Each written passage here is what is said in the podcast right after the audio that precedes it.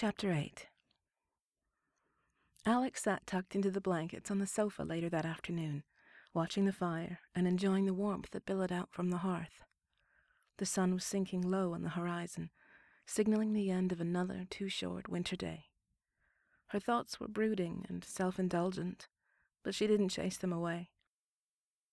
If anyone had asked her two years ago now where she imagined her career and her life going, Alex would never have guessed that she would end up here.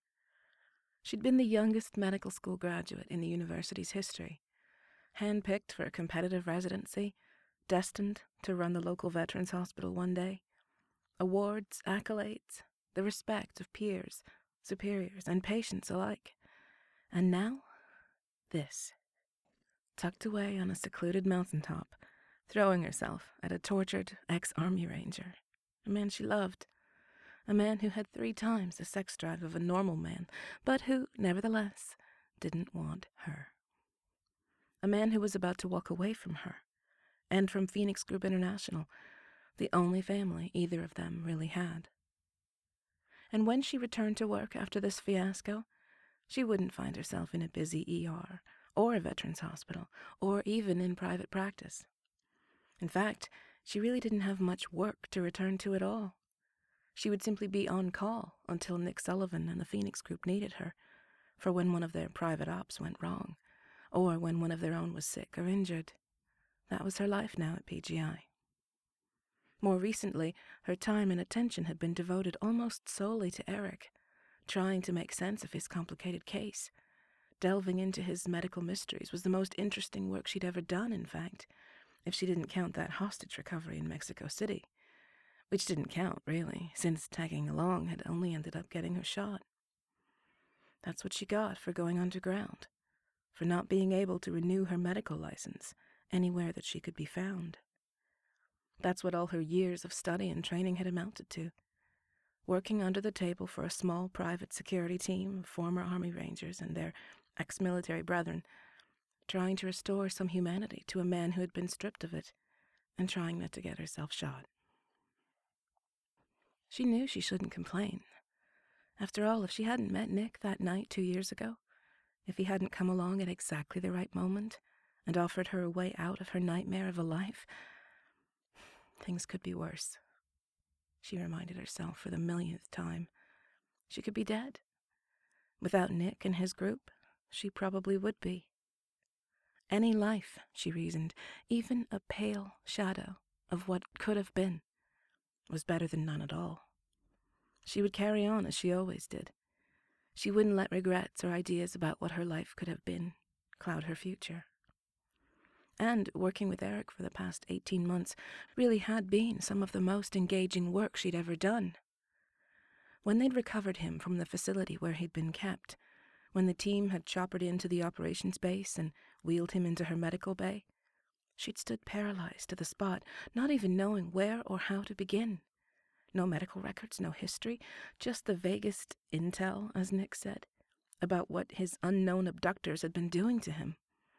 She'd had to stabilize him first, assess his general condition, and then start piecing it together, hoping to hell she could find some way to figure out what had been done to him and how to fix it.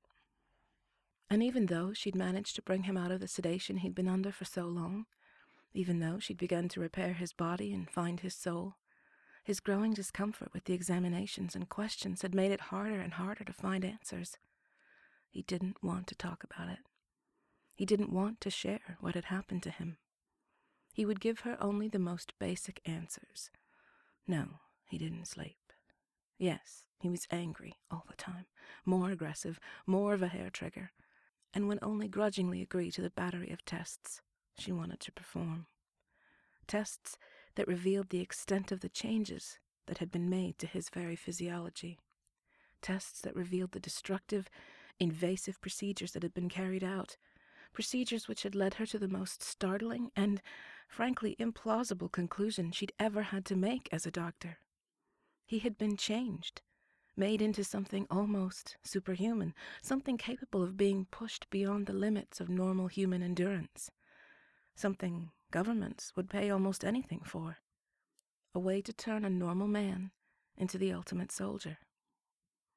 It had taken her months to uncover the whole truth, mostly because it was so far beyond even the most cutting edge science that she simply couldn't believe it at first.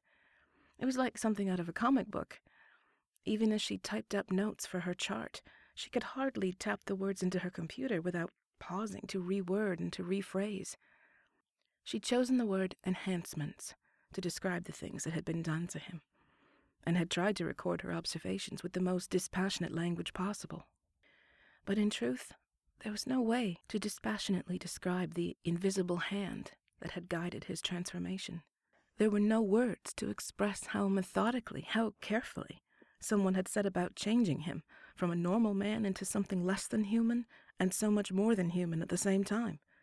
Part of her regretted that it all had to be kept secret because the medicine itself was revolutionary, so visionary, so fascinating and out of this world. Much of it could probably be adapted to help rather than harm, but no one could know about it. It was her job to undo everything that had been done to him, and that was all. And none of it was going to be easy. He had been implanted with micro pellets that released an artificial, modified form of the male hormone testosterone. Only it was unlike any hormone she'd ever seen. It was some sort of biological chimera a hybrid hormone that wreaked havoc on the rest of his system. The testosterone part of it, three times more potent than that of a normal man's, did its expected job increased muscle mass and strength, built denser bones, created a stronger sex drive, and a marked increase in aggressive tendencies. But other aspects of the hormone affected his brain and the master glands responsible for all his hormones in ways she wouldn't have thought possible. It threw everything off balance, sometimes with potentially deadly side effects. And she'd had to spend months fine tuning dosages of other artificial hormones, like the cortisol he'd so carelessly forgotten earlier, just to keep him alive. She hadn't wanted to risk removing the pellets, not until she discovered the right balance of hormones in the right proportions. To do otherwise risked unleashing a total shutdown of his endocrine system and certain death. So he'd had to suffer had to be weaned down from his nightmare while she worked tirelessly to find more answers. Answers that required she spend a lot of time with him, talking to him, learning more about him, uncovering his past, falling in love with him.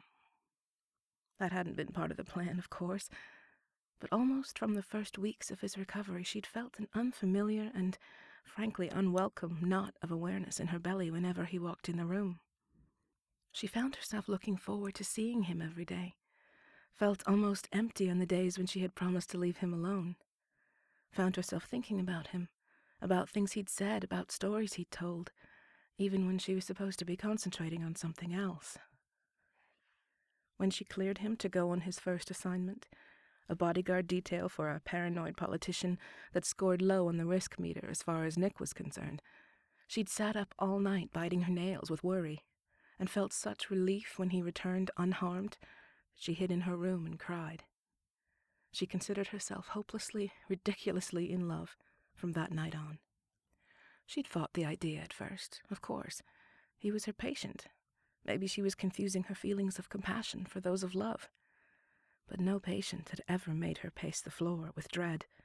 No patient had ever made her heart nearly stop when he smiled at her. No patient had ever made her want to touch him, just touch him, out of affection, out of tenderness, and yes, out of sheer desire. Then she thought that maybe it was just desire, full stop. He was probably the most attractive man she'd ever seen. She didn't imagine there was a woman alive who wouldn't be affected by his impressive physique, his ruggedly handsome face, his penetrating blue eyes. But she quickly rejected that idea PGI was a veritable viper's pit of attractive military men with toned bodies and killer smiles, each man uniquely charming and yet uniformly sexy. Yet none of them had ever affected her the way Erik had. And she'd seen him at his worst, too, when he was anything but beautiful, when he was beaten down and weak, dazed and tired, when he was angry and sullen, when he was quiet and withdrawn. She had seen his fits of rage, his unstoppable temper, and the cold demeanor he adopted to shield himself and others from the rabid emotions that plagued him. She desired him, yes, but it was so much more than that. She had grown to admire him, to appreciate his intelligence and nobility, and the surprisingly gentle nature that had been so horribly taken away from him, first by the ambush that had left him and the rest of his unit for dead, and then by the barbaric experiments he'd been subjected to. The gentle nature he so rarely ever revealed. Gentleness she only glimpsed when his guard was down. She had fallen in love with that man, the man he had been before the tragic path his life had taken. And what's more, she had believed that man, that wounded, gentle, heroic man, had fallen in love with her too. She had seen it in a thousand tiny little moments the way he looked at her, the way his eyes followed her whenever she entered or left the room, the way he sought her company above anyone else's, the way he always sided with her in discussions with Nick, no matter what the debate, the way he confided in her, trusted her, gradually revealed his past to her with a guarded but healing heart, the way he had wept against her bloodied cheek and begged her to fight, to stay with him, the way he had whispered words of love to her when he thought she was slipping away. But now, sitting on the couch, freshly showered and cozy in a terry cloth robe, with only the crackling fire and a few pale candles for company, she realized, too late, that whatever it was she had sensed between them, it wasn't love. At least, not on his part. Whatever had inspired him to say those things to her in the back of that van, it hadn't been the kind of romantic love she'd felt for him.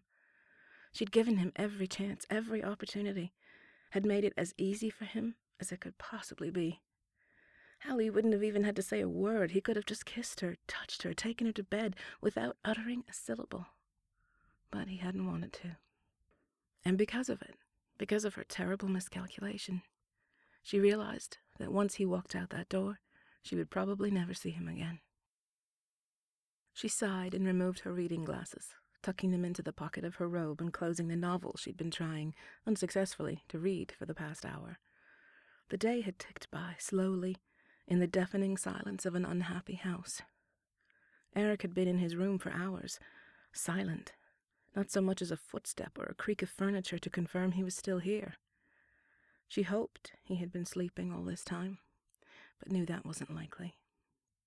She put her head down on the side of the sofa letting her still wet hair tumble uncombed over her shoulders. It didn't matter if it dried into the unruly waves and curls that she fought so hard to tame. Not now, anyway.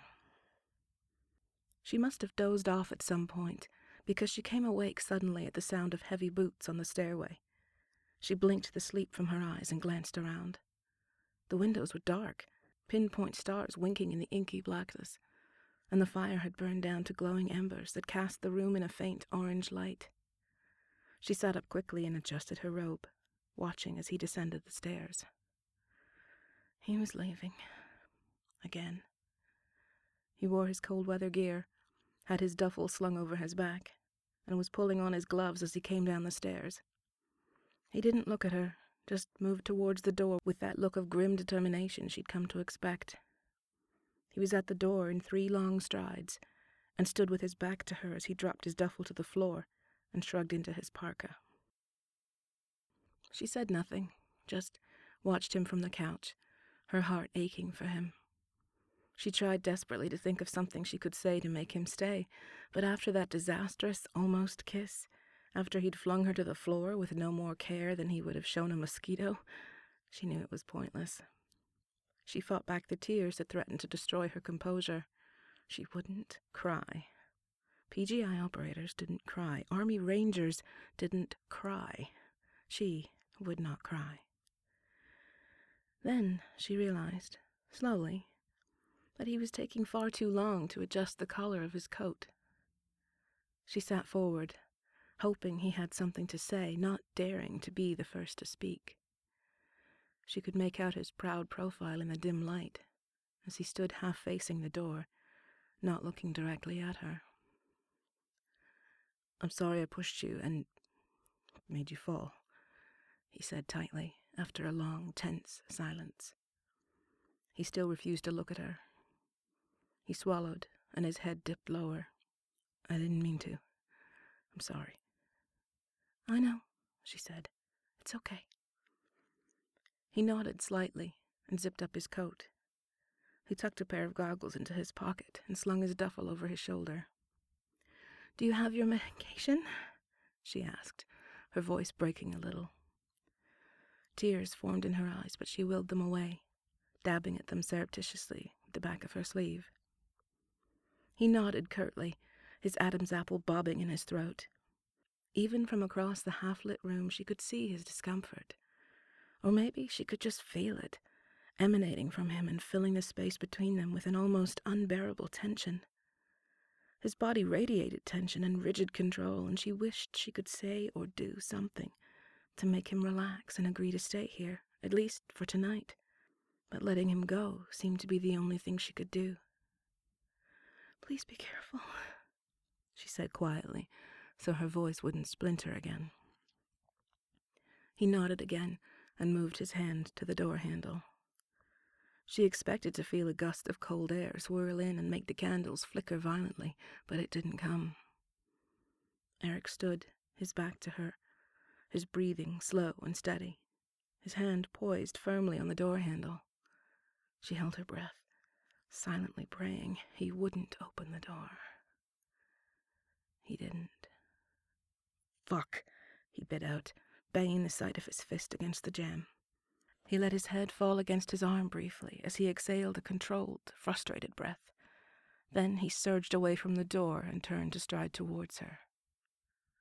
When he saw her, when he finally let his gaze come to rest on her, his eyes widened. He halted awkwardly. His lips parted in surprise, and an unguarded flash of desire flickered in his eyes. She felt immediately self conscious, looking down at the rebellious curls that tumbled around her face and over her shoulders. He'd never seen her like this, she realized, looking back up at him and smoothing down her hair. She'd always kept her hair straightened and tied back, in a ponytail or a loose chignon, professional and neat. Right now she must look like a wild woman, she thought. But judging by the look on his face, an utterly irresistible one. His eyes roamed over her freely, that steely look of appreciation and undisguised lust sending a rush of color to her cheeks. His gaze dropped to the V of bare skin formed by her robe as it crisscrossed her body, and even though she knew he couldn't see anything else, the look he gave her made her think he was imagining quite a bit.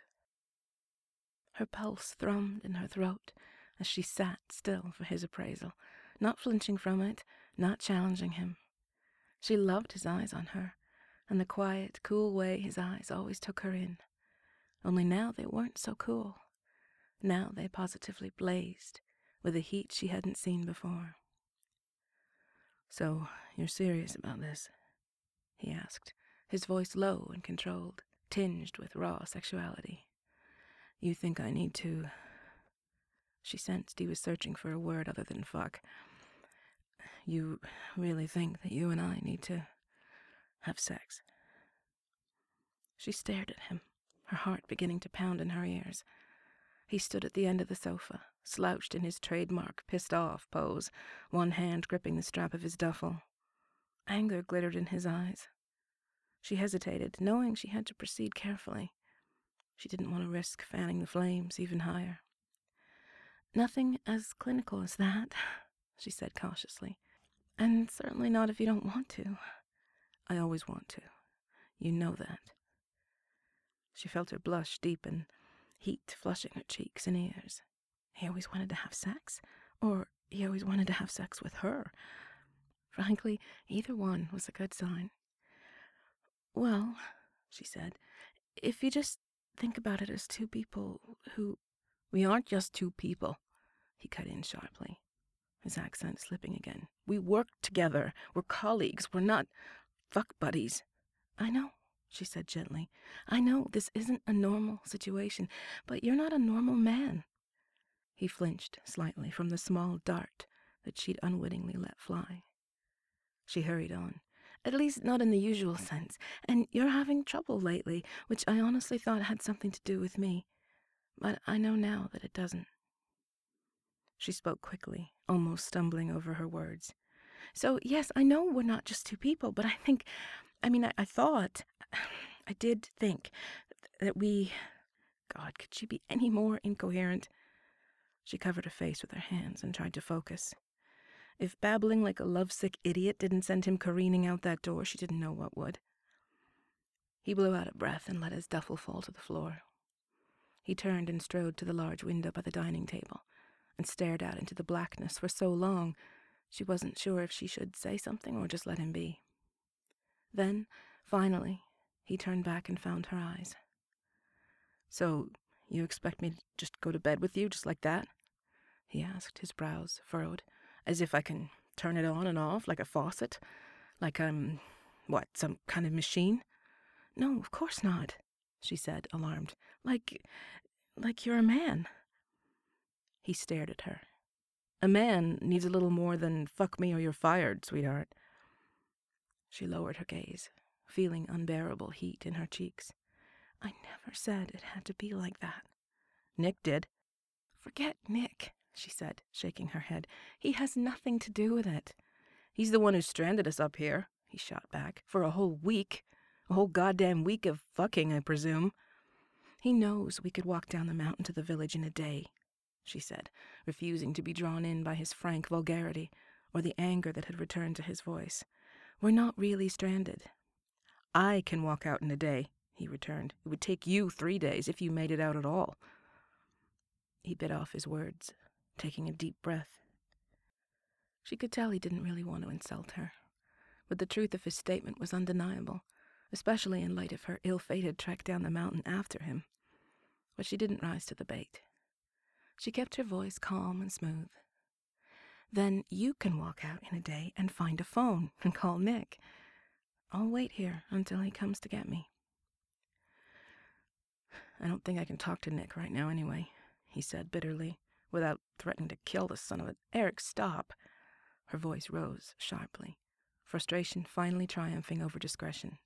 Look, he doesn't know, okay? I never told him. Never told him what? That I. that I want you. He blinked, looked startled, as if something in the tone of her voice, the slight tinge of longing in it, changed the meaning of what she was offering. Or as if the game had changed now that he knew Nick hadn't been part of this. Of course.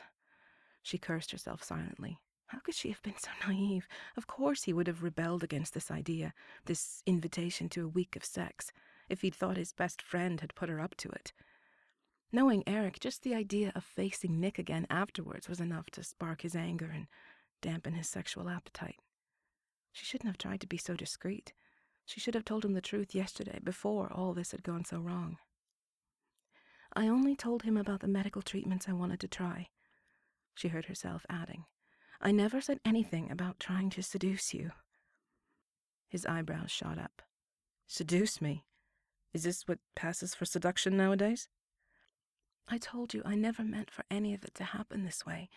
It's a real what do you call it? A real clusterfuck? No pun intended. She finished lamely. He grimaced and turned away. He began pacing, slowly, pausing to throw her a speculative look once in a while.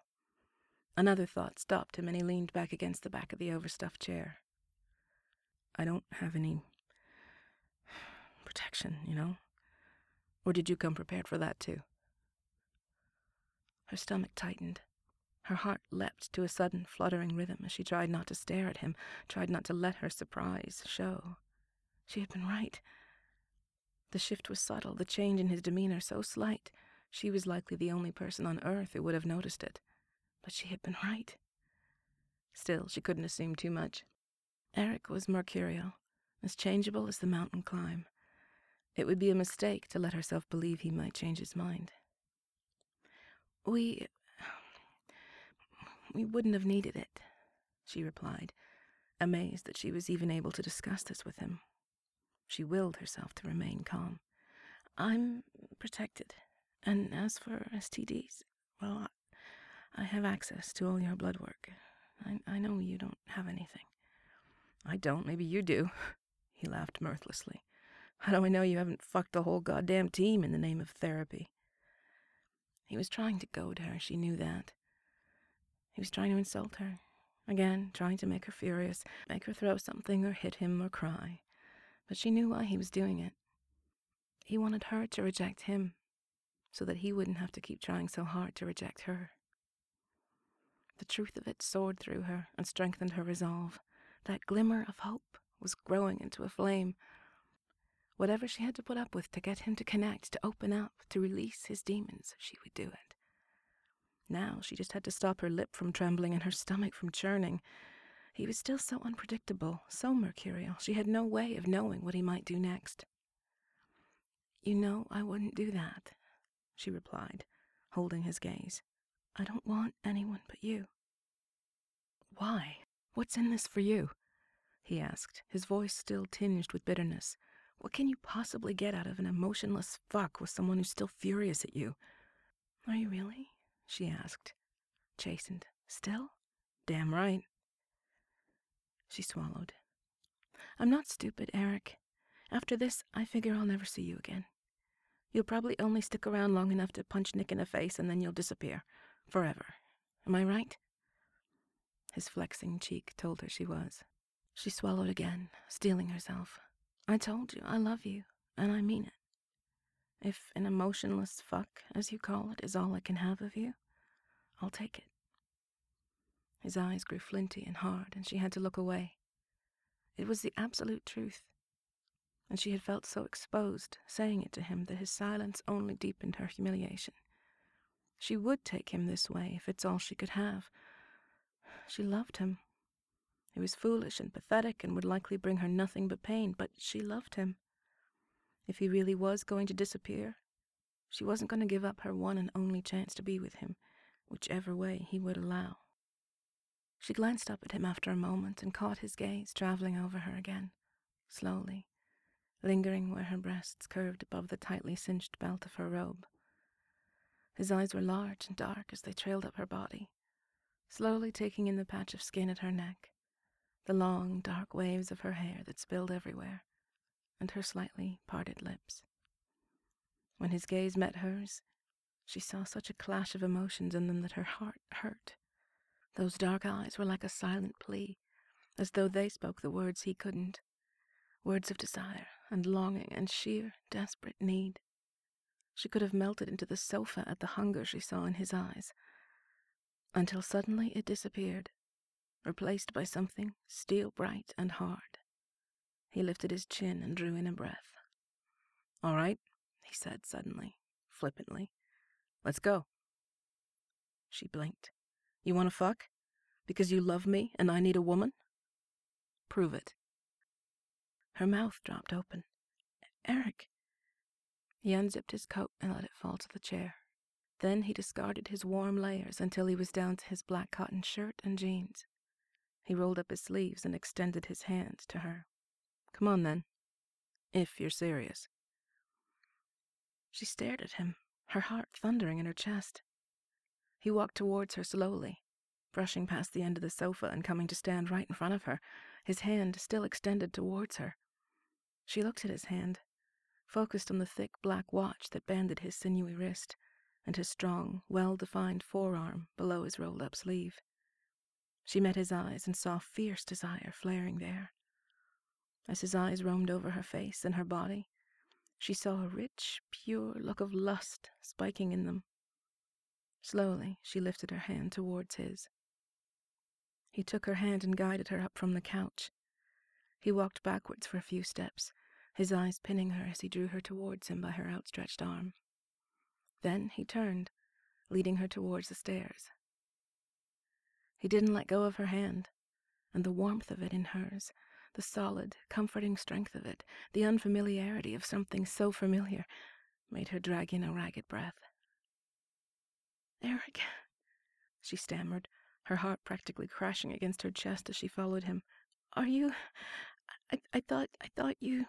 This is therapy, right, Doctor? Physical therapy? he asked, looking back at her as they climbed the stairs. Prove it to me. She couldn't answer. He turned back and led them the rest of the way up the stairs, pausing at the top as if to give her a chance to change her mind. When she didn't, He smiled grimly and led them down the hall to her room.